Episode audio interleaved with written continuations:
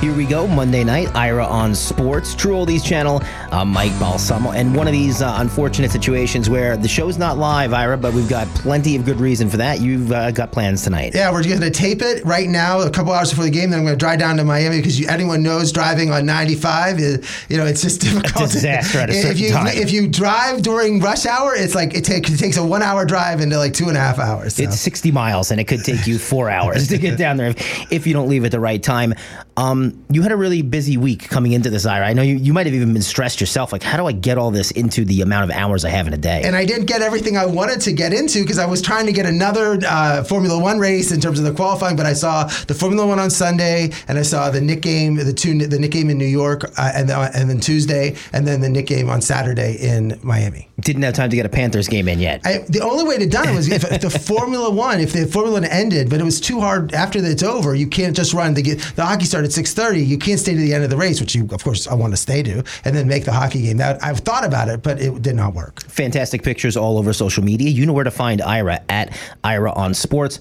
Ira, we have a uh, a legend of of media, mo- a mogul of industry, and the NBA coming on uh, tonight around seven thirty. It's Sonny Vaccaro, and I think everyone should know who that is with what's going on with uh, with the with the movies right Yeah, now. just see the movie Air. You'll learn everything about it. Sonny Vaccaro, but he was in the shoe business, in the basketball business, everything about the whole camps, AAU. I put him on the Mount Rushmore in terms of the one of the most innovative, the dynamic, the pushed basketball where it is, tremendous, uh, full of energy. I, I, you know, he's certainly an older person now and just has more energy than most 20 and 30 year olds have. Yeah, he does. I am so, it's just, it's great to have him on the show. Yeah, and this is an interview that we did in the we did uh, about a week ago, and it was fantastic. We ended up going way too long with him, so we're going to break it down into two parts. Explain what we'll hear tonight, and then what we'll hear next We're week. going to talk about his background and doing the Dapper Dan tournaments and the his starting of the AAU and the camps and those things, and then actually going to Nike and pitching and how he got involved working with Nike in the first place.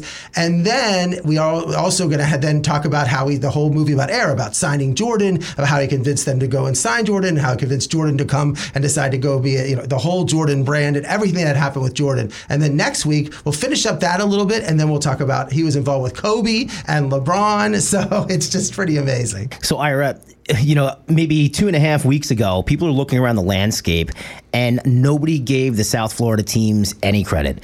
People thought that the Florida Panthers were going to get run out of, of NHL arenas by Boston.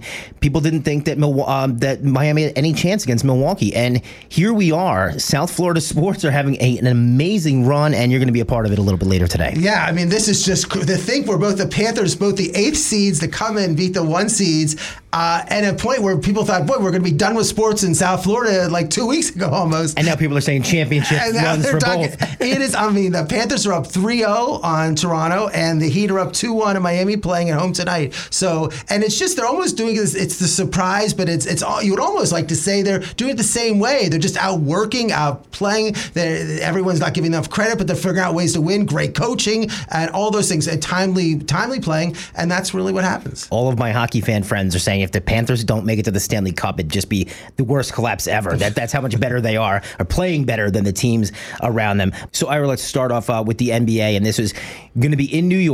And I, remember we were talking right after this game. You were mad at the Heat's, uh, uh, or you were mad at the Knicks' approach towards the Heat here, but the Heat got a, a nice win in Game One. Yeah, and game one was the crazy game because this is the one where they really the Knicks, you know, the, the, the Butler gets injured in the middle of the game with the few five minutes to go in the game, and they don't go run at him. He's standing just walking up the court, and it's almost like they threw away that game. And, and this is a team that's you know beat Cleveland.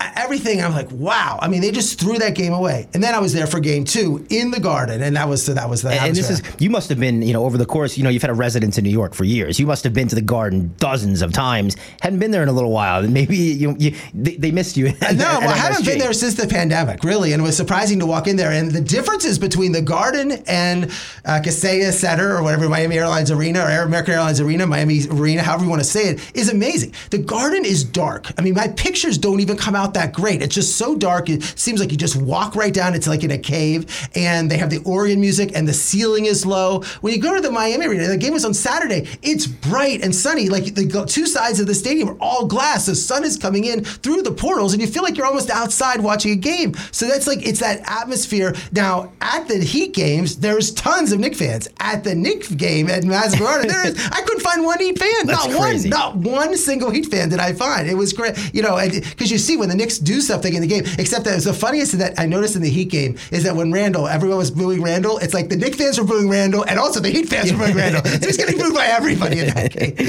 So talk about the game itself. well, and, I just, and also it was pretty neat the fact that there, you know, I sat mid-court, like 24 hours, but you see the celebrity row. I mean, it is like there's Spike Lee, there's Chris Rock. They go through the whole game, all the celebrities. They can even by the end, it's almost like a fireworks show. They they can't go through enough in the timeouts, and they give list every single person. It's like, and then the final one was Aaron Rodgers. So Really? that's how it just shows you how big he was with Sauce Gardner, and that was like the big thing was Aaron Rodgers was at the game. That's kind of cool. I mean, at least he's going hanging out with the younger guys, even if they're on the defensive side of the ball. Yes, So yes. let's talk about this one because this was, uh, you know, we're looking at this game and.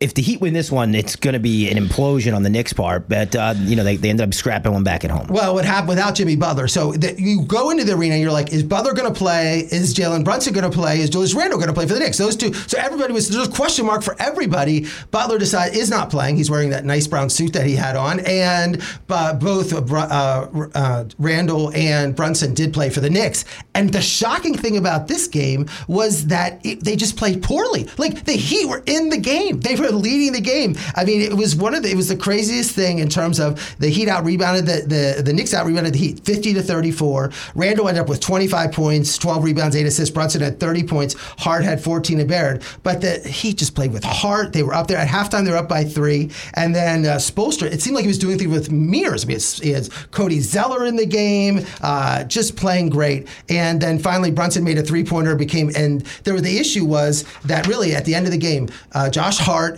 made a bunch of threes. That helped because he were up by six with seven minutes to go in the game. And like they could pull this out. Like you almost thought this was going to be one of the biggest upsets. They were like 11 or 12 point underdogs in the game. Then Brunson made a three, which became a four point play. And then uh, then at 99-96, the the Knicks had a shot. They the Heat shot the ball. It should the shot clock should have been reset. It wasn't. Gives the Knicks the ball. Hart comes down, makes two threes. Brunson makes a three, and game over. But it was like you thought, like, wow, it took the final moments for the Knicks to win this game without Butler. If Butler can come back, what's going to happen? And that's you know what happened was Game Three happened when they the Knicks just didn't look like the team that we saw leading into this. Well, clearly, this is what I mean. I had been saying, you know, that I thought Cavaliers were going to beat them. I just could not see this Knick fit. Oh, you're a Knick hater. I, am a Knick hater, but I'm also a believer that the, the Knicks. I just am not sold on Brunson, not sold on Randle, not sold on Avery Mitchell Robinson. And they were terrible, and they played exactly how I thought they'd be playing. And Brunson, I have to say is, look, Brunson is injured, his ankle is, is bothering him. So, but but Gabe Vincent is the perfect guard. Like sometimes the Heat are unable to play some of these teams. You put Lowry and Br- and Vincent in two smaller guards, they get over, they're oversized. But look, they play great. And if the Knicks play stupid, when Randle gets the ball and Lowry or Vincent on him, and he's dribble, dribble, dribble, dribble, like instead of going right to the hole, you have seven, eight inches on someone, just turn to the basket and go, or catch it in a better position. He doesn't. Uh, Robinson, their center, is a disaster out there, making mistakes, missing shots. Just, I mean, in game three, ended up, I think he played 12 minutes and scored five points. But uh, the one thing about the Heat, I just want to get back to them a little bit, is they started on game two. Uh, uh, uh, Kevin Love, uh, Caleb Martin, uh, Gabe Vincent, and Max Strus. All of those are earning like besides Martin, it's like seven million. They're all like three, two million with Love's contract being so. Bam is the only big contract. I can never believe see a team in the NBA that's this far in the playoffs with a, with like four of their starters making combined like twelve million dollars. It's it's I mean with a hundred some million dollar salary cap. Just the way that that Riley and Spoelstra work at using uh, Strus and Martin shooting threes, Vincent Lowry, and we're going to talk about coaching throughout the playoffs.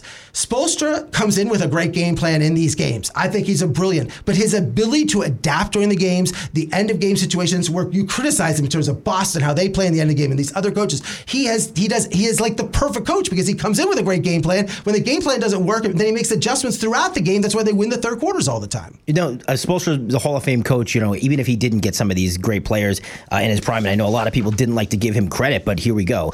Uh, what do we want to talk about with this one? Well, really, it's just that the Knicks couldn't shoot. I mean, they were. It was one of the. Uh, Butler came back. He didn't play great, but the Heat they shot 39% from the field, 22% from threes, and they still had a blowout.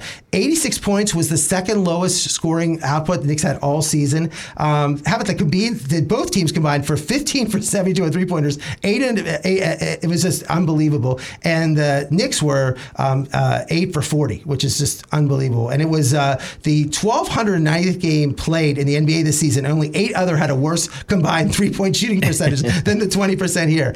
The Heat went up 29 21 after one. They kept it almost like then a 10 point lead the whole time, 14 points at half. Randle had only four points and four boards, was a complete disaster. The Knicks were 0 for 9 from three. Third quarter, Butler twists his ankle. He's already getting nervous. He's like limping around, but he is tough. He stays in the game. Finished the quarter, actually came back in the fourth quarter. And uh, Randle for the game ended 4 for 15, 10 points. Mitchell Robinson, I said 14 points, two, 14 minutes, 2 points. Brunson was 7 for 20 shooting, and Josh Hart was 5 for 12, and RJ Barrett 5 for 15. And this is what the difficulty with the Knicks are. If they cannot get scoring, now quickly is out this game. They just are not scoring. They cannot get consistent scoring, and they don't play smart. They do not put their players in position to score. And uh, Butler, who's averaging, who, you know, he's averaging 36 minutes, 28 points, four boards, three assists.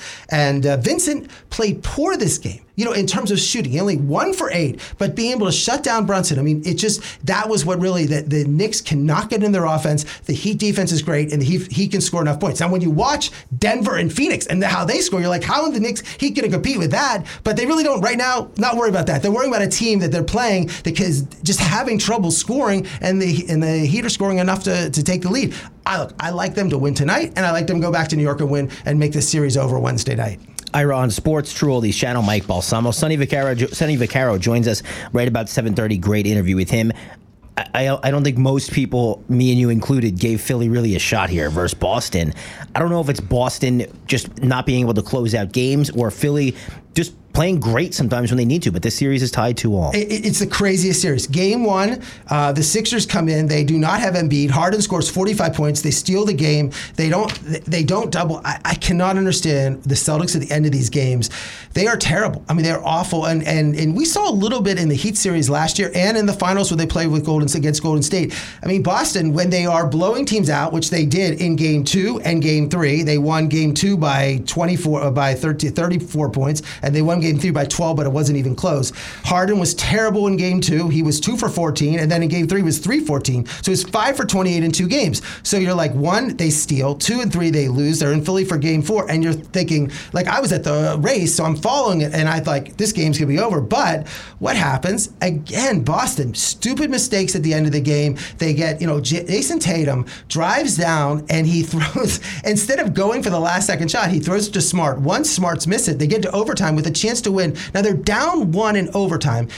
I like the idea that if you have an experienced team like they do, and they they're down one, not to call a timeout. You would think that any other team like this, Jordan Pippen, Michael Jordan with the ball, don't call timeout. Don't let them set up a defense. Michael Jordan knows what he's doing. Pippen is doing. But the Celtics might be the only team where I think you got to call a timeout. And Mazzulla, their, co- their coach, is getting a lot of criticism because he had two timeouts. They were down one with 16 seconds, and they held for a last second shot, which they didn't even get off. If you read the read the play by play, they didn't even get the shot out. Tatum threw it to Smart. Smart just missed the shot. But the point is, Tatum now twice at the end of the regular right, the game in the overtime was driving and did not, you know, pass to Smart. Smart's going to take those shots, and I just think that look they don't involve Jaylen Brown at the end of the game when I think maybe he should be the one with the ball because I think he's going to score the. I think he's a better end of the game player than Tatum. So I think this is, but this is such a weird series where they had the two blowouts that they had, and then the other point to mention was Tatum on game two scored seven points, one for seven, 90 minutes. It was such a blowout they didn't even use him in the second half. But the Boston's a better team. Two blowouts, but then the two close games they lose. If they can't, first of all, they should just blow.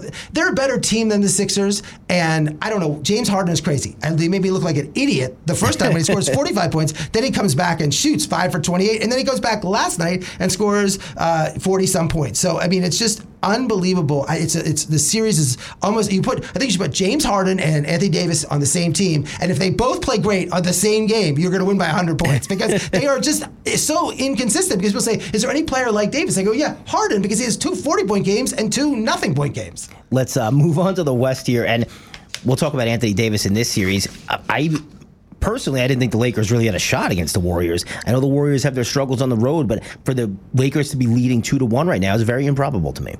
Yeah, I mean, this was game. I watched on Wednesday night watching the. Uh, the uh, the Heat game, I mean, sorry, the Knick game, and then the, I was then I, it was like hard to go watch the Golden State game because they're, they're, the series are lined up against each other. But you know, between 2015 2018, they fitted they faced off four finals together, LeBron and Curry, in terms of not Lakers, but LeBron and Curry, and Curry is 15 and eight against LeBron. But in, in game one in Golden State, just it, Anthony Davis dominated. 30 points, 23 rebounds, five assists, four blocks. And LeBron, people say, well, this sounds the same. LeBron does what LeBron needs to do. I, I mean, I just, I'm, I've seen LeBron win so many games, so I just know he plays smart. He's the smartest player out there. He was nine for 24, one for eight from three, but he had assists and rebounds and just knew, just played smart. And they're going six deep. I mean, they really cut their bench, but Reaves is playing well. Uh, D'Angelo Russell is inconsistent, but hopefully consistent enough to win. They have Schroeder off the bench and Rui Hachimura comes in, and also Vanderbilt. But uh, the Lakers again, they, should, they they won this game shooting six for 25 from three. Uh, they and then the Warriors. I mean, Curry at 27, Klay at 25. Uh, but uh, it was just they had you know the lead in terms of the Lakers. Curry, the Lakers seemed to have control of the game. Curry tied it, make it 112, 112. But Russell made a layup. AD blocked Curry shot, and then uh, the problem was that Poole at the end of the game. Here we have Klay Thompson and Steph Curry. What did the Lakers do? They say don't have Curry beat us. We're not going to have Curry or Klay. They let Poole and Poole miss two shots. So they they played smart defense in terms of what what the Celtics should do is force someone other than Harden to shoot the shot at the end. When Harden is hot and shooting 40 points, don't let him take the last shot. In this game, they let you know they forced Poole to take it and he missed it, and that's why they ended up losing at game one. And now game two was the crazy. You, you expect the Warriors to come back, totally dominated, and this is where AD disappeared. 11 points, seven rebounds. So he goes from 30 and 23 to 11 and seven. The Lakers actually had a had a first quarter lead, but then it was just complete domination from the Warriors. Uh, and and all Curry was doing was they were doubling him totally much. He was getting 12 assists. He only shot the ball 12 times, but they they scored outscored them 41-23 in the second quarter, and then in the third quarter they took a 30 point lead. But you know the, that blowout actually in many ways helped the Lakers because it allowed LeBron and Davis to rest. Yeah. Like they won a rest. I almost think if this is a crazy idea, the Warriors sometimes what I don't like about Poole does, and sometimes Curry with his fast shots and Klay, is you almost want to make the war the Lakers go for 24 seconds, make them run, make LeBron cover someone and run around, and that's because the Warriors' offense is a motion offense. They don't just stand around, so tire them out. But when they shoot fast, they're not tiring them out at all. And then that led that led to Game Three, and before the game, uh, LeBron's son committed to USC, so that's mm-hmm. more of a thinking that you know LeBron's at least going to stay in, in LA for a couple more years to watch his son and be there with his son. LeBron, this game was crazy. LeBron, they won by 30, but LeBron didn't take a shot in the first quarter for the first time in 275 playoff games. D'Angelo Russell was making threes to start the game, but LeBron just has this sense of what this game needs. I thought he played smart, played great, and of course he lets he made the Warriors self-destruct. I mean, it's 40-37, still a close game, and Moody for the Warriors is on the ground and he grabs Anthony Davis, tries to trip him. That's a technical foul, a flagrant foul, and then Draymond Green's arguing with the refs on his charges, which I think were questionable cards. He's getting, you know, they it seemed like they gave the Lakers like six free throws for nothing. It's just like the Lakers were just shooting, shooting, shooting, almost like a power play that just kept playing, and then and the game's out. They got game out out of reach, and it's like if the Warriors want to win, they cannot. They, they I know they have all this experience. They can't play stupid. They can't commit all these flagrant fouls, and Draymond Green has got to settle down. They have to play smart, and this these technicals and the flagrants and all this stuff, it did help. I mean, they had 16 turnovers, and it was a total blowout. I mean, this is weird. You had back to back almost 30 point games. You're waiting for this great epic series, and you really haven't got. Yeah, the first game was good. After that, it really hasn't been that great. Ira on Sports, True Oldies channel. I'm Mike Balsamo.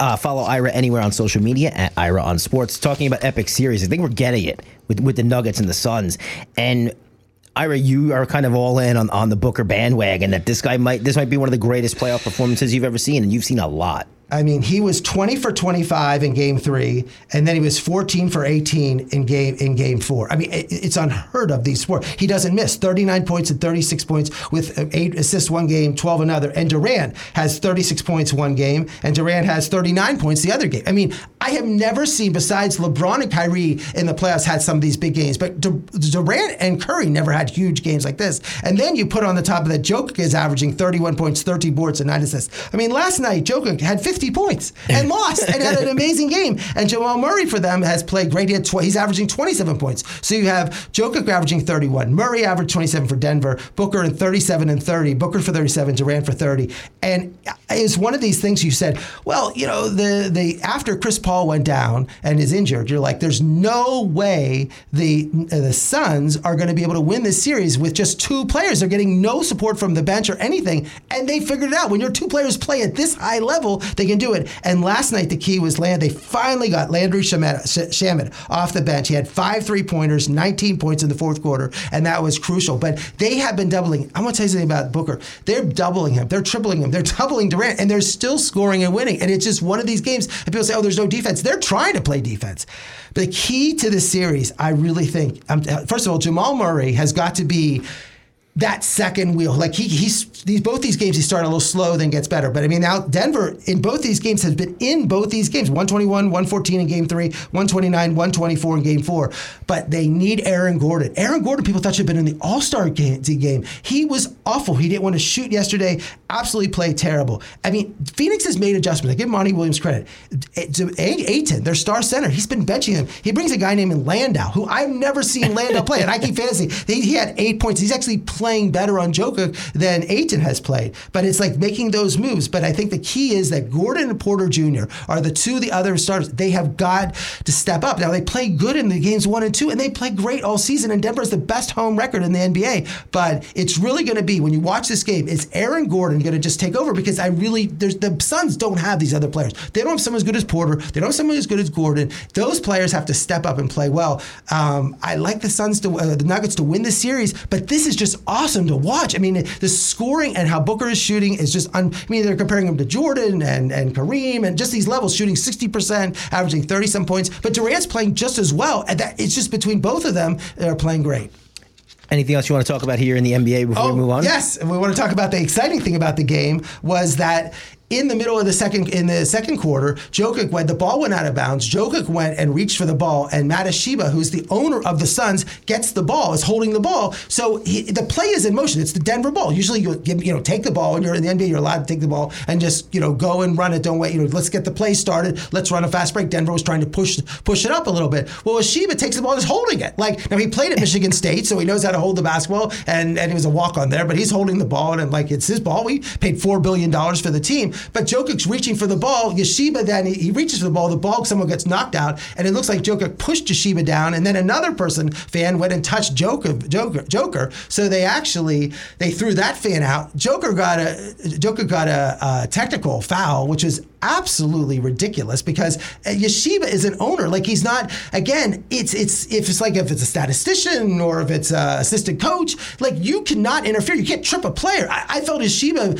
Of anyone, they're talking about they should find Jokic. You know, he should be uh, Jokic should get suspended for the next game, which is get ludicrous. It's yeah. absolutely the most ludicrous thing. I think Ishbia should be suspended because he's holding the ball. He should have gave the ball as an owner. And no one's bringing this up, but one of the uh, Warriors minority owners. Uh, not Lacob, who is the Joker Lacob, who's the main owner. In the game in one of the the, the playoffs a couple years ago, he actually the, the, player went in the stands, was pushing and shoving and holding, and that the owner was actually you know was banned from the you know had to force to sell his interest because he was so involved in the game in terms of of that. So I really think that Ishbia, I think if anyone could should be suspended a game and said, look, you can't. You're sitting there on the sidelines. I, you never saw Mark Cuban do that. You never saw Red Auerbach do that. You haven't seen other people do that. I thought it was just a terrible performance on Ishbia's part in terms of he'd just been owning the team for two months, and everyone's making a big deal about it. But hey, look, don't hold the ball. The ball goes in there, give the ball. I mean, I saw in the Heat game in Miami, a, a fan was was slow turning the ball back, and I thought he almost was going to get ejected from the game for that. Ball was in the stands, like it's still action. Go, give him the ball back. Like you know, I just again, it was. I just think that Joker's getting a lot of criticism when it really Ishbia should be the one getting the criticism. Ira on Sports, Drew channel, and Mike Balsamo. About seven minutes or so, Sonny Vaccaro will join us. Got a great interview online with him. Follow Ira on uh, on social media anywhere at Ira on Sports. So little anticlimactic when we've been talking about Forte winning the Kentucky Derby for six months now. And he gets scratched, you know, right before the race, you know, day before the race. Actually, the morning of the race. The morning of the race, uh, you know, hours before the race. And this was disappointing, you know, you, you wanted to see him run.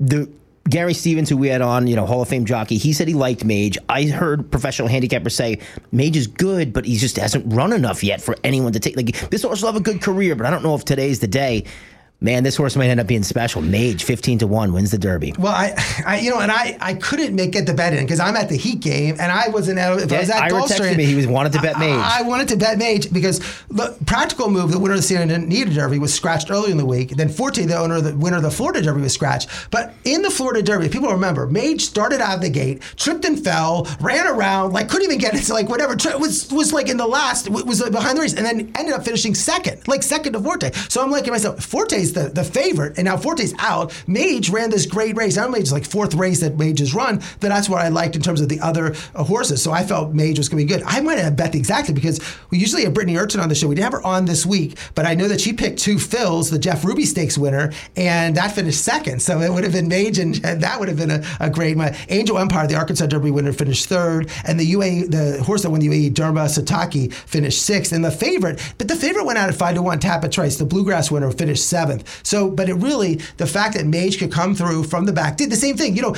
again, you watch the race and, and you saw him struggle. I think he liked struggling in the beginning of the race. It's like, let all the horses run out. I'll take it easy and I'll just come on. It wasn't this, it was like that type of thing where he just made, just waited. The other horses sat in the back and just made the run. And that's sort of how his running style. He doesn't like to get out of the gate. And I was remembering the jockey said, we, or the trainer was like, we changed things up. We made it easier for him to come out of the gate. We did all this. It didn't work. He's still tripping out of the gate. You know, God forbid he gets a great, you know, start out of the gate. You know, what would happen? Maybe he's better just starting from the back of the back. So let's move on to uh, Formula One. You only got to take one day, and you want to do quite a few. You know, it's funny you bring up like you know going to the Knicks game. There's like all the celebrities. That's like the, the row of millionaires.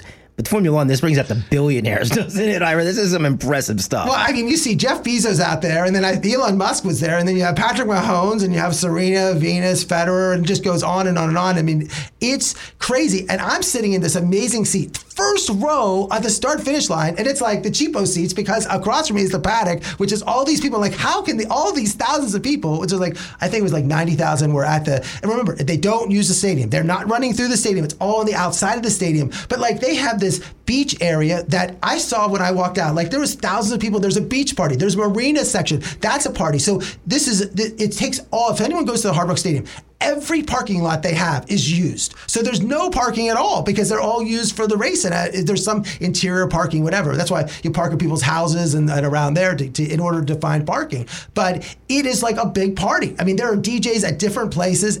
And it's the it's, it's a, Miami. It's it is a, a crazy, crazy event. And it was just it, the, the merchandise tents. I mean, you want to spend ninety dollars, People say, oh, "Buy me a hat." Ninety dollars for a hat. Ninety dollars. that's the cheapest hat you can buy is ninety dollars. The shirts are one hundred and ten dollars. Like you would look at these things like sweatshirts, two fifty. I mean, people are buying them. They're holding these bags. I mean, it is crazy. And they have these things where you can try to see if you can put a, uh, a pit crew. You can actually like be a pit crew and put tires on a car. And what I liked about it though is that people get there very early. And I showed up on Sunday at twelve. The race is at three thirty, packed. And guess what? When the race was over, about six thirty seven, it's still packed in there with people. So it's really that it's a festival type atmosphere, festival type event it's it, they had it last year and it was a hot ticket and it stayed it stayed hot this year so I, I mean it's coming back next year of course.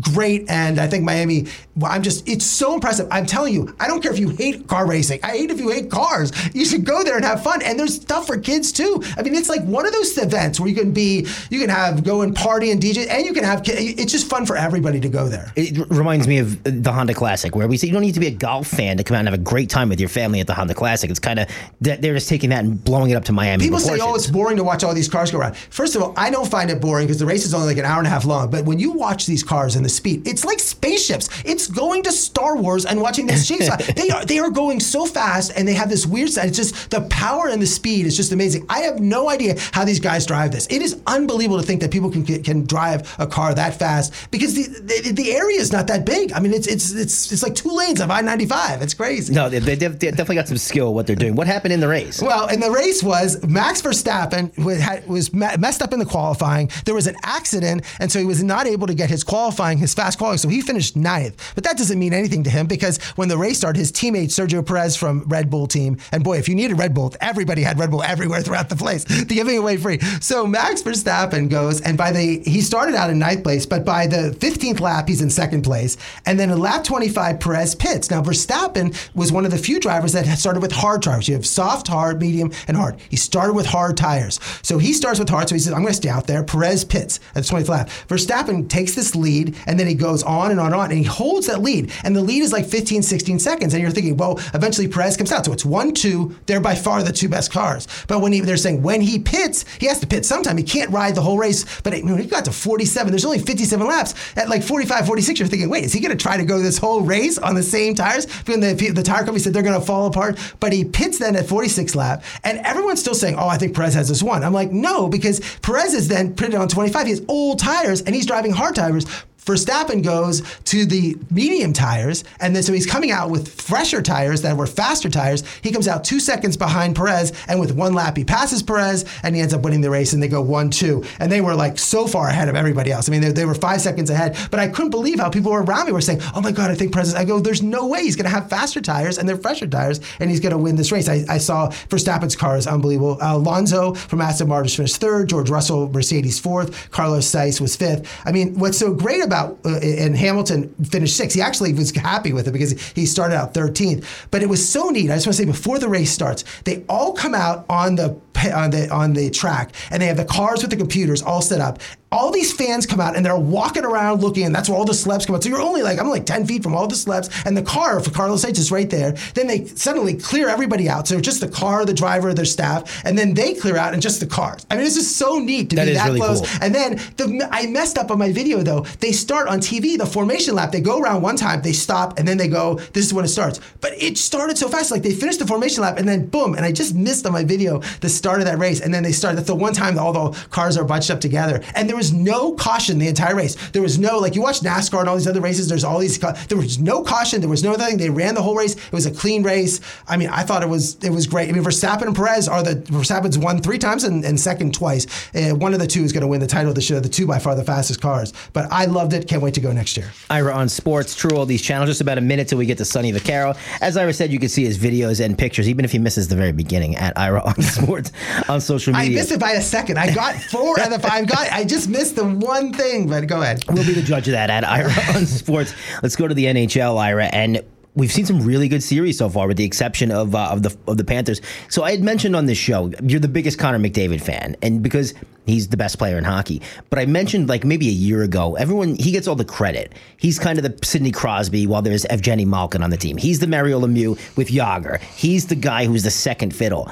And he might be the second best player in the league. Leon Draisaitl's blowing your socks off right now. Amazing. They lost six to four, and he scored four goals. I mean, it was just It's scoring insane. goals. It- and then the next game, they both he and McDavid both scored and tie at one one. It's it, it's it is really uh, one of the things about these series is some of these goal scores. Like last night, the, the Devils won eight four. I mean, it's great. They lost five one, six one, and there's- I mean, this, the, you're not seeing a lot of the 1-0 games back and forth. But no, the Edmonton is exciting to watch. McDavid, Draisaitl, and they're just tremendous. And how they pass when you watch them on a power play, it's like Curry and Thompson. I Yeah, mean, they they just they're cutting, they're moving. They just know. They showed they showed this one thing where they scored on a power play where McDavid goes around and he tries a shot, it didn't work, and they realized that well the defense he just had to go a little bit more, and Draisaitl had to move like one foot one way, one foot the other. They did the exact same play, it worked perfectly and scored. Amazing the the, the connection between the two of them. Yeah, and the fact that yeah, when they're on a power play and they get the, they, normally they don't play together. They play together on the power play.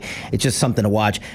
One thing you see when you watch the West, and I talked about this, all the best goalies are in the East, and that's why you're seeing some of these seven to two games that you'll see when you watch the Kraken, when you watch you know some of these uh, other teams. That's what we saw last night, Seattle and Dallas. Dallas is a great team, let up four goals in three minutes. It's just it's really tough to comprehend. But the story has to be the Florida Panthers now. Won six games in a row, three of them versus the best regular season team of all time, three of them against Toronto, and they're in the driver's seat to the Eastern Conference Finals, and this is exciting for us. No, just tremendous. You, you wondered about Carolina. Now, the Hurricanes won 5 1 and 6 1 over New Jersey the first two games. You're like, wow, maybe they're that dominant. And then they lose last night 8 4. But so you're thinking, wait, maybe Carolina is that good. You know, you're more of an expert than I am in terms of how. But it, it, at this point, really, it's just how you're playing in this time and just get, you know, it's again, just make the playoffs. Like the Pittsburgh Penguins did not make the playoffs this year. Yeah. If they would have made the playoffs, what would have happened? You just have to get in. Figure out some way to get in and then see what happens. Especially in hockey, an eight seed is, is you know easy to overcome and once you start playing well towards the end. UFC was big over this weekend. You oh, excited for that. Yeah, I watched. First of all, the, the, the, main event. I'll just go to so just right. Sterling is the champion uh, and played against Cejudo and the Triple C they call him. And and Cejudo was the bantamweight champion, a welterweight champion, Olympic champion, had everything. Had not wrestled in th- uh, a UFC match in three years. Comes back and it was um, it was so close, and it was a split decision. And one of the it could have gone either way, and I couldn't believe the round, but it was like 48-47, 48-47, 47-48, and Sterling ends up winning. And it had to be one of the closest. Like you just could not tell, but it was a close one with tons of action. Each round was close, uh, very good. But Sterling is now the welterweight champion, and boy, he he is not. It was in Prudential Center, and the fans are booing him, and he's yelling at. it's just not a fan favorite at all. But it was uh, it was because he won the title over Petr Yan on a disqualification. You hate when someone wins a title on a disqualification, which was like a that. So, but that was so he's never had the love affair with the fans like some of these other UFC fighters. But it was that was just a great fight. Let's go to Sonny Vaccaro, Ira on Sports. We're so pleased to have now Sonny Vaccaro is from Pittsburgh, and one of the most famous people from Pittsburgh is Bruno Sammartino, and his nickname is the Living Legend. But I really think Sonny, you are the living legends. So can I just take that nickname and use it for a second? Because I'm so pleased to have you on Ira on Sports today. Well, trying to be modest, young man, but you can use it.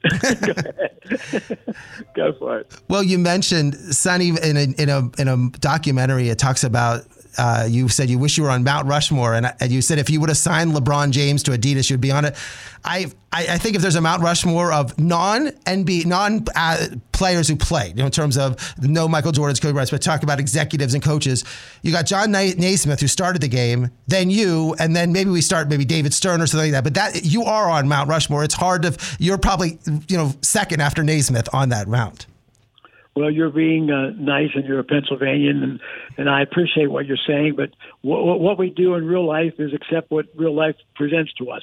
I'm not on there. I'm still living, and whatever whatever happens uh, happens. But I'm very pleased to where I am personally, and that God gave me 83 years to live, and to talk, you know, about the game of basketball, which basically was my life, and uh, and it gave me a head start. So I appreciate the saying how does um, a football player from Trafford, uh, outside Pittsburgh High School, goes to Youngstown State, start the number one high school basketball tournament in all of the country in Pittsburgh, Pennsylvania? By accident. That's there's no uh, or there, there's no way you can uh, you know categorize my life. Mostly everything in my life since the beginning. Uh, you know, I was born in '39, so I was a a child of the World War, you know, and all my family was in that thing. Although I have no idea, I was only you know born then. But I I came through as an immigrant family, like most of us in Western Pennsylvania and a lot all over America at that time. But what happened to me happened. You know, I was never supposed to go to college. I was never supposed to do all these things and blah blah blah. And all of a sudden, I did a lot of things, and it happened by happenstance. You know, I didn't. You know, I can't explain it to the world, but every every chore, every game, everything I ever did, I didn't think I was going to do until I did it. I hope that explains a little bit, but that's who I am. My mind, I'm wired differently. I always have been. I sort of been an independent cusp with uh, with a lot of ideas in my head. And going to Youngstown State, I was supposed to play football. I never did. The basketball coach was assistant football coach who had a liking for me, and how he ever did it, I was only there for, for a month before preseason. He asked me if I can help them get them basketball players from the Pittsburgh area to go to Youngstown State, which was pretty good in Division two at that time in the late fifties, and uh, and then keep me on scholarship. I was the worst player on my basketball team in a Class B school. So now you know, going to a great, you know, a great school, uh, won state championships in the highest caliber ratings in Pennsylvania at the time. You know, it was a non-entity, but there was something about my personality. I go to Youngstown. I start getting involved with kids from the Pittsburgh area, coaching them, playing at what would be a precursor to what the AAUs are today. You know, they, they were just local kids from 15 miles away from Trafford that I started with, taking them to in-house tournaments, and that's what they were called. They were ones like at the at the Braddock Y, the Jewish Y, uh, you know, those kind of things. Somebody's high school gym, Salvation Army, and then I take the kids from Braddock, Pitcairn, Raritan, you know, just uh, seriously within 25 miles of my hometown, because basketball was a key sport in Western Pennsylvania in the late early 60s. That was uh, you know, winning the WPIAL or state championship were just as big as winning football. In fact, even more famous because we actually acknowledged that we were going to have a WPIAL champ. We never had that in football. We we used until the Big East or uh, the, the Big 33 game. Football, although it was a preeminent sport, you know there was no question about it. Every great university in America had a great kid from Pennsylvania on their football team. There's no question about that. And basketball was few, and you know most of the kids went to you know colleges. What I want to tell the public is I was pretty successful with these kids that I was only three or four years older than. Right now, and they and I think just to, to, jump on that point, I'm from Altoona, Pennsylvania. We I've got introduced to you from Mike Iuzzolino, who we've had on this show, who's the coach of Robert Morris, who was a, a played in the NBA, played in Italy, um, and but people think about Indiana basketball, you know, the great tradition, but the tradition in Western Pennsylvania basketball and, and Philadelphia basketball all throughout Pennsylvania is tremendous. So you really were in the hotbed in the 60s and 70s in basketball, which is Pennsylvania sort of underlooked, you know, in in time. Well, in time, in history, and still yet till today, I mean, it's gone down a little bit. But my point is, when you said Indiana and the Hoosiers and all the movies and all that stuff, you have to understand one thing here. Okay, from let's just go from Chicago West. The California kids weren't even existent then. It was all football, and all the football players used to go to junior college, you know, out there because we didn't have media like we have today. The Dapper Dan was the first game to do that. But to go to your your question, we know about Indiana. They, they, they were smaller than Western Pennsylvania, the state. I mean, there weren't that many, but you have history because that was history. It wasn't football or baseball. Baseball was the second most popular sport. We had as many kids in, in major leagues or in the minor leagues, which was a great job at that time because that's why I thought someday I'd play it. Be honest with you, but Indiana, the Hoosiers, all that, they were they were things indigenous to their town, to their, and everybody knew about the Hoosiers. Everybody watched those films. Everybody knew about Crispus Attucks. No one knew about Pennsylvania until Dapper Dan. So what we have here is once the, I got involved in these small tournaments, got involved, and then my, my best friend at that time, Pat DiCesare, and I started the Dapper Dan Roundball Classic. Then the game was over because the Roundball Classic opened the doors to what Pennsylvania was in all sports. That's Because we were 13 years ahead of the McDonald's All Star game. Your public probably has no idea what I'm talking about. Ladies and gentlemen, in Pittsburgh, Pennsylvania, the Dapper Dan Roundball Classic, played greatest game in Civic Arena, unbeknownst to the world other than the local teams, 13 years ahead of McDonald's. So I say to you, the talent was always there. And I say it's because we say the water we drank in Western Pennsylvania because kids from not only Western Pennsylvania, because you mentioned Philadelphia, but you mentioned Philadelphia in a different way than you said Pittsburgh. Philadelphia wasn't flag football in Pittsburgh. Philadelphia was basketball. The Big Five. No football schools were winning national championships in the Big Five.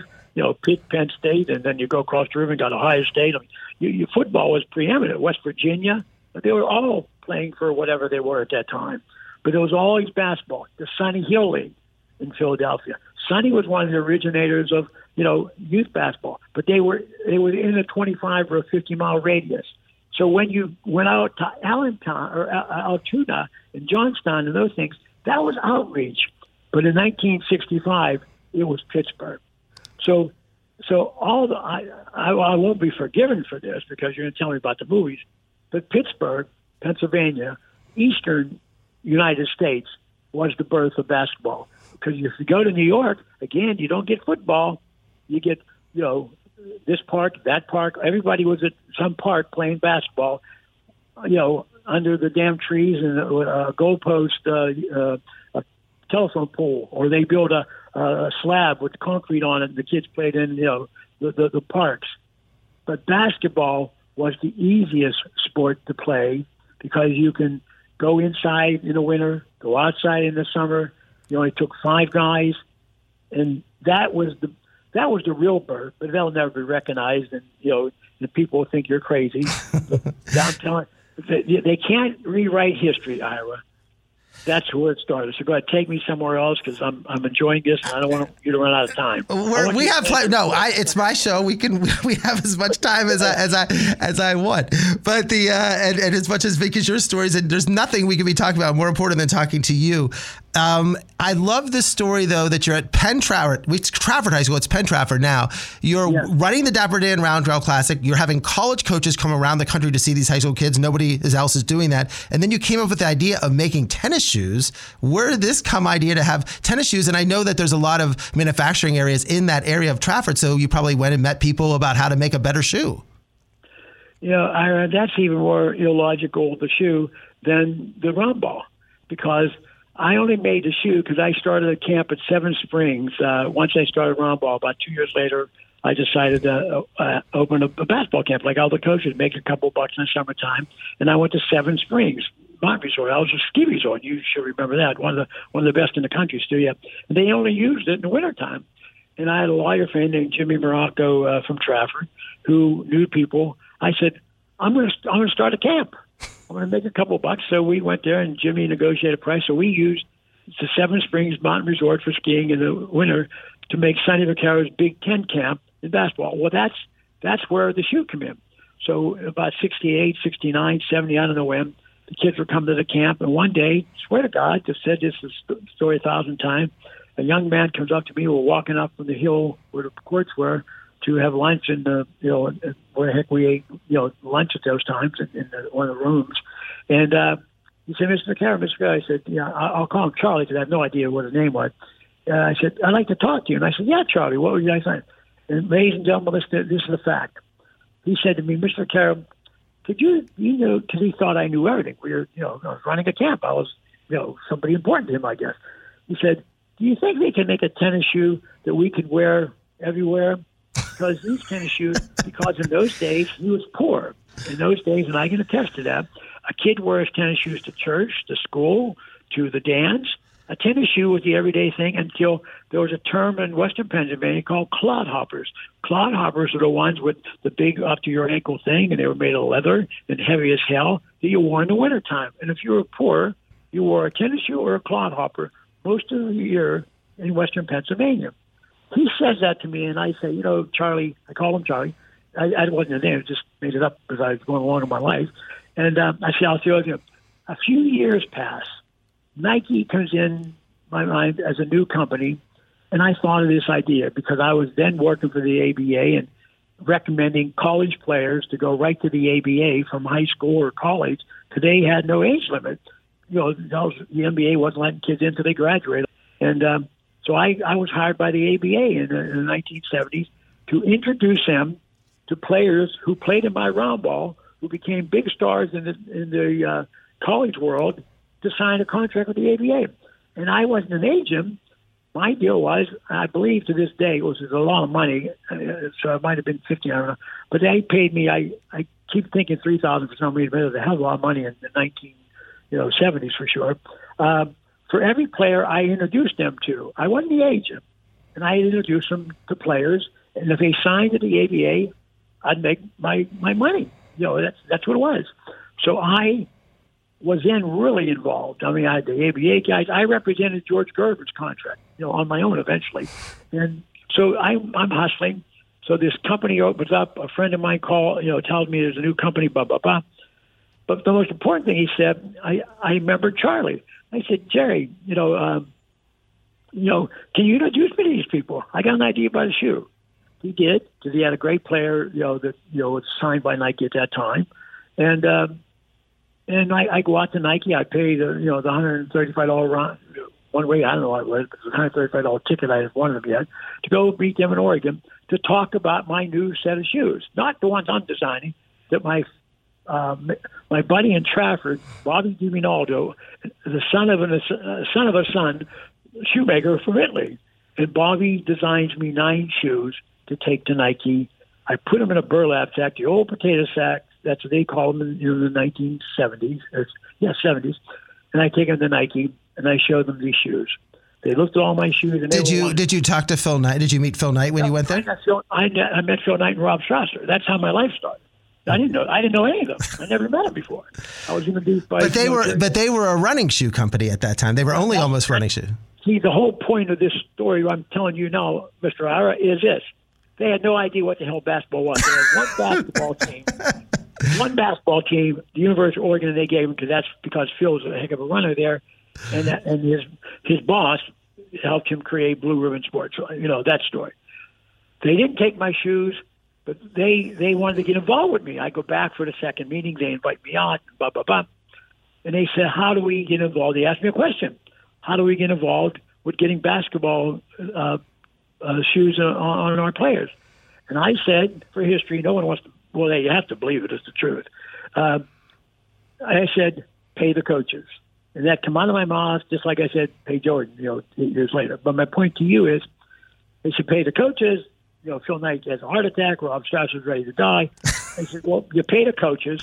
They'll get the shoes. You give them all free coaches. Give them the shoes for the whole team. Give them sweatsuits and give them T-shirts for their camps and the players will wear the shoes. And I just want to jump in. In and in, in this those times, schools, the top basketball schools, actually bought their own shoes. Like they paid for shoes, they paid for shirts, they paid for everything. That was stuffing like out of their budget that they had to buy for all these things.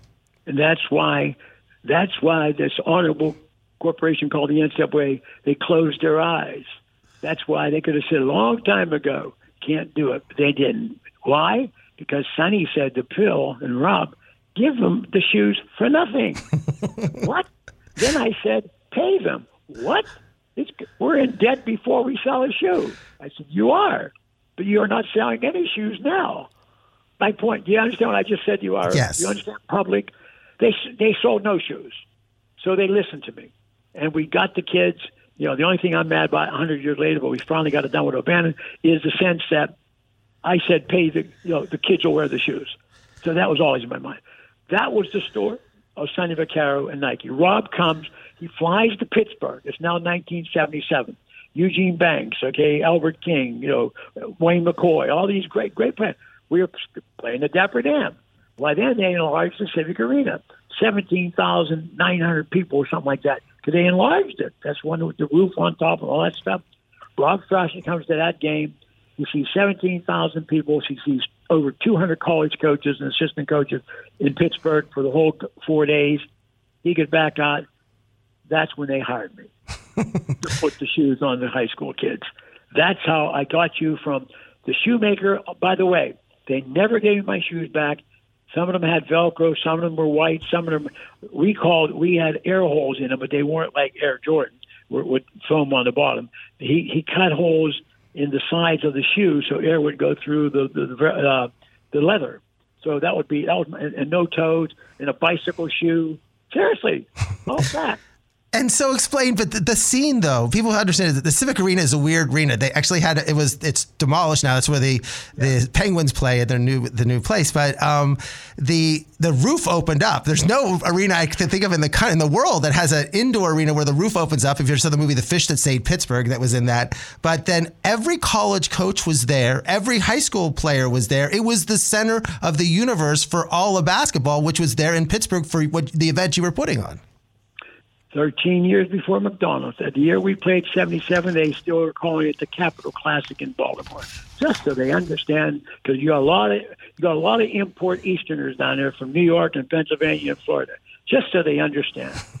13 years before, Dapper Dan, Sonny Vaccaro, Pat DiCesare, all the kids from Pennsylvania. We were as good as anybody. That was always my idea. Only they only centralized their eyes on football and baseball at that time. As I, I, I said before, that baseball was really the second most popular sport because we had a lot of guys go to the minor leagues and all that. And that's where I thought I'd be someday. I hoped that I'd be a minor league player for the Pirates or some damn thing. so, but anyway, that's how it's all started. So we jump we jump from there. We jump from there, and now the movie out that we can I went to on Sunday morning to see for the it was absolutely amazing. I'm not a big fan of sports movies, but Air, I was crying in it. It was great. It was tremendous. I, they found this actor Matt Damon, and I do you think Matt Damon? I mean, in terms of, I know you were a very good-looking gentleman back in those days. Do you think he does justice, though? I mean, uh, of you in this movie, but uh, uh, because uh, you know, I, people you know seem to like Matt Damon a lot. No, I am. I am enthralled. I am indebted to Matt. I will go into history look like Matt, but remember by son, but remember that I'm Sonny Vaccaro. So that's going to be a lot better when I'm gone by 90, 90 more years, because Matt did a great job of what he's supposed to be doing. Okay, acting. Some a lot of the scenes in there, well, not a lot, but you know the scenes I'm in with Matt. I made a lot of speeches. That last scene you're maybe talking about, you know, well, I did start. I I love to talk. I talked to over 50 universities and colleges over these years, and I my camp every year. I'd give the Sonny speech. I'm pretty good at that, but it usually takes me an hour. Like I am with your show, you're gonna have to edit half of this. I'm not editing it. We're gonna break it up into two. Okay. Don't worry. Okay, okay. But my point there is when when Matt when Matt eloquates Sonny Vaccaro's voice. Damn, that'll be like friends, Romans, and countrymen. Lend me your ear that'll be like a State of the Union, you know, speech. He's when he does the speech from the video to his mind of why we signed Michael. That that happened in my mind. He they thought of the the, the scene, that scene is unbelievable to film because it spells out exactly what was in my mind two years earlier than at the at the Georgetown North Carolina game. But the speech at the end when we're you're selling the thing to, to Phil Knight to make sure he signs the last damn deal with with Dolores and you know, so yes, I am forever grateful to Matt Damon, Ben Affleck, and, and the other nine people in the, the movie, and, and again Viola Davis, and the, uh, the scene with David Falk, and all your guys should know who hell David is. Th- those are memorable. I mean, they they are they're really all right. So yes, I'm glad that Matt's going to be up there for a thousand years, and and somebody might watch it. So people don't when they see the movie, the the scene they're talking about, uh, the scene he, one of the scenes he's talking about is at the end of the the movie when he's trying to do the final pitch to Michael. They had a video montage up. He turned it off and then he just starts to talk and, and says just what he's going to be. And he goes, and so they showed the videos of Michael's life, and you don't see Michael at all, just Sonny, which is Matt Damon, talking. And it's so powerful. And then the last line was like, a thousand years from now, people will not remember anyone else in this room, but they're going to remember you. And I thought it was so funny when Ben Affleck at the end said, they might remember as Phil Knight said, I hope, I think they're going to remember me too. I think I'll be remembered. But it was so powerful. I was bawling watching that. It was amazing, tremendous. And you know what? That those words not exactly like Matt said, just like uh, Vi- Viola doing Mrs. Jordan. Mrs. Jordan made a speech that day. She was there basically to verify that Nike wasn't going to cheat her on the contract. That was most because we were giving her a percentage. She had known that, but she was emphasizing it we're not signing this damn thing. But they got out there. I sort of knew, even from the flow of the movie. Oh, like I said, some was improvised and all that. She she was coming to sign it.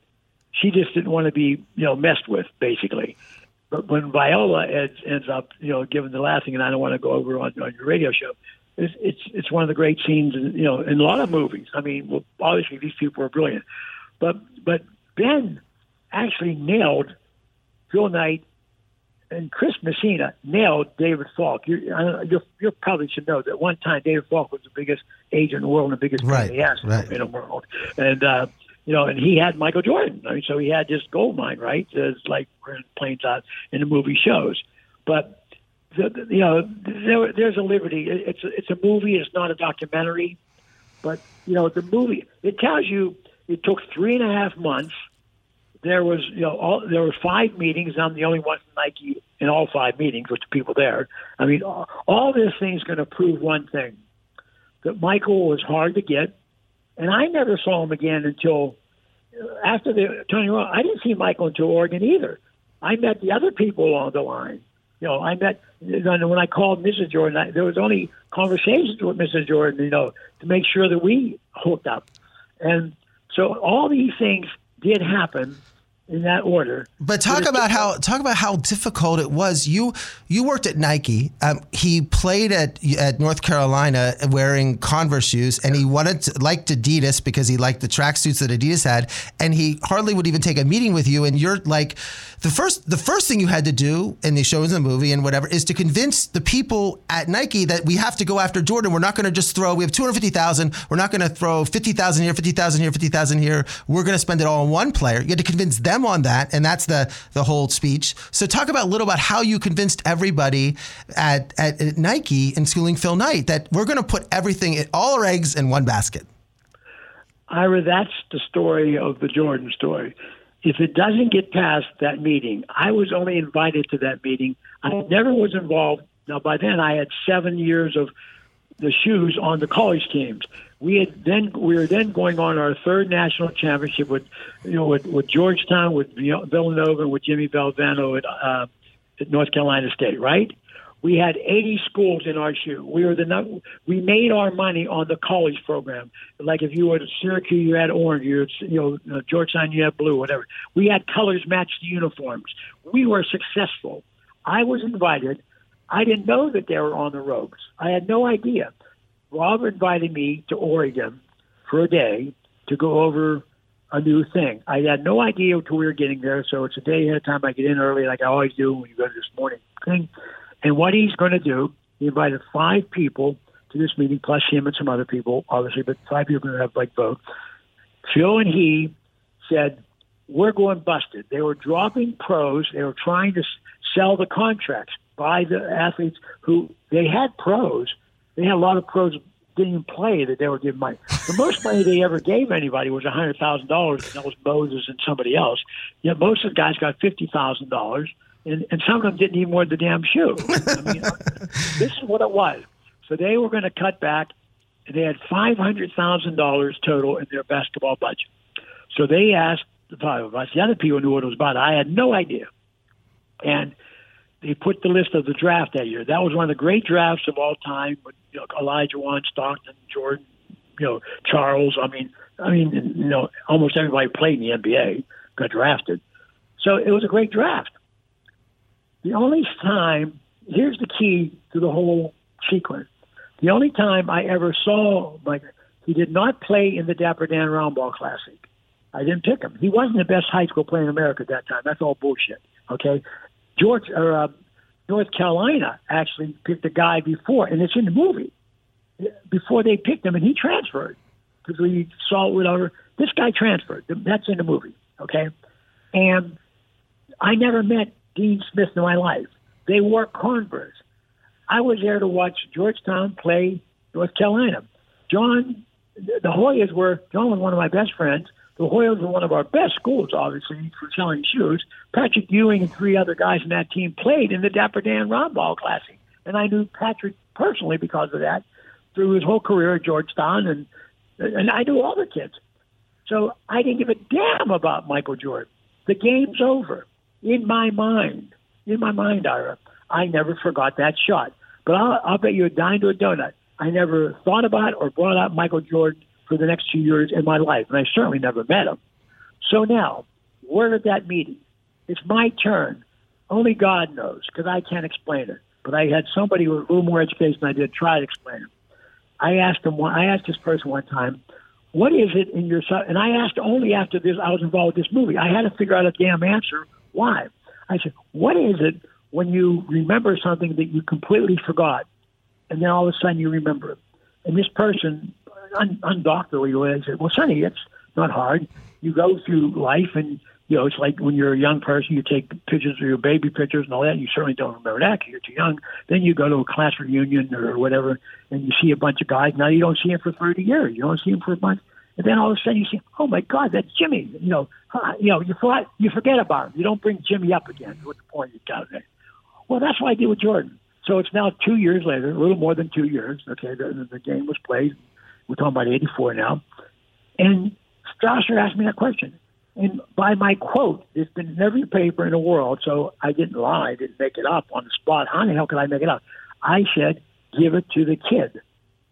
I said, and they said, a natural thing. What kid? Well, the kid from New, North Carolina, Jordan. I didn't even say Jordan. I only subconsciously remember why, why, ladies and gentlemen, listen, Jordan was 18 years old when he took that damn shot. He took that shot. He beat Georgetown. We lost. He won. He won. You know, Worthy was supposed to take that shot. Perkins was supposed to take that shot. Know, they had four guys that played in the NBA. And, and, and, and Worthy did all that. I mean, he was the most illogical. Now, when Damon does the now, I didn't. I, I that that's his field. That, but subconsciously, I never forgot about it. They all argued with me. The other people, all there, said you got to give it to two. Maybe let's just split and then I said, because Strasser asked me that question after they rebutted. It. But just to, just to add, the point is that in those times in, in, in 84, Michael Jordan was not the GOAT that we see think of him right now. I, I, he, is, he was not in the Tom Brady last pick in the seventh round category, those type of thing, but he was not viewed as can't miss. It, it, again, he went third in the draft. He, if everybody knew it was Michael Jordan, he would have gone first in the draft. So the point is that it was a it was an issue whether how you know there was a question whether Jordan was going to be a good pro or not. Well, there was a big question, and in fact, there was a lot of different opinions. My point to you is, yeah, and I wasn't like, you know, I had no idea because I had no idea that I had this eye or whatever for for talent. I mean, but I, when I, you know, said before, like uh, picking high school kids, I I just knew something about them, seeing whatever. But that's before that's before Kobe and Tracy and Jermaine and LeBron, where it became there's something inside of me that does that. I only remembered the damn shot. He beat Georgetown. In my psychological mind, I'm this isn't Sonny, a doctor talking to your audience. This is Sonny, the person trying to learn about Sonny, the person. The guy says to me, "It was so deeply rooted in you, in my mind. I never forgot it." And I just thought that time in person, how the hell did this kid have enough guts to do it?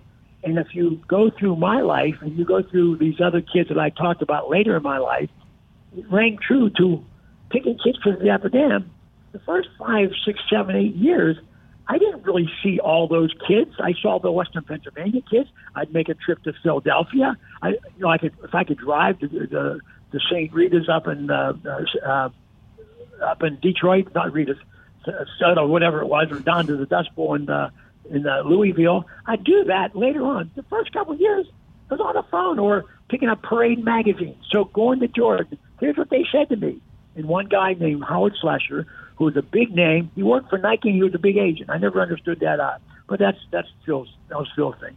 But anyway, he says to me, and he certainly had a lot more clout than I did.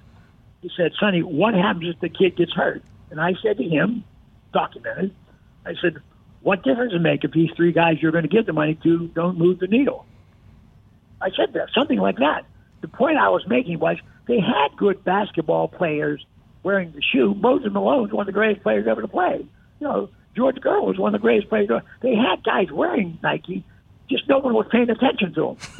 you understand what I'm saying, Ira? Yes, 100%. All right, Ira, so what is your plans for this week? Obviously, you're going to be at the Heat game right now. What's uh, going on the rest Heat of the week? Heat game now. Uh, Wednesday, I'll be in New York for the Knicks and Heat, so that, that'll be the clincher. If not, I'll be back on Friday, and I'll watch the Heat and the Knicks again on in Friday at Kaseya Center. So it's going to be Heat all weekend. We'll see. I don't I don't think I'll make uh, Mother's Day on Sunday. I don't think there'll be a game seven. So I'm not even going to think about a game seven seven in, in terms of what's going to happen. And there's no way to do the Panthers because the, the series now are Eve. They are on the same day, mm-hmm. so that you can't do the, both the Panthers and the Heat at the same time. Well, if the Panthers make the Stanley Cup, we got to make a, a, concession and get yes. we'll figure out some way. You know, the next series, hopefully there'll be some some way. But no, I'm excited. I love it. I sat in a great seat for the Heat game last uh, two days ago or three days ago, whatever, and it was great. It was, and uh, like it had perfect pictures. And I'm sitting the exact. I got the same seat online for this game, so I'm pretty pumped. Thank you so much to Sonny Vaccaro for stopping by. He's Ira. I'm Mike. Let's talk next Monday night. Ira on Sports.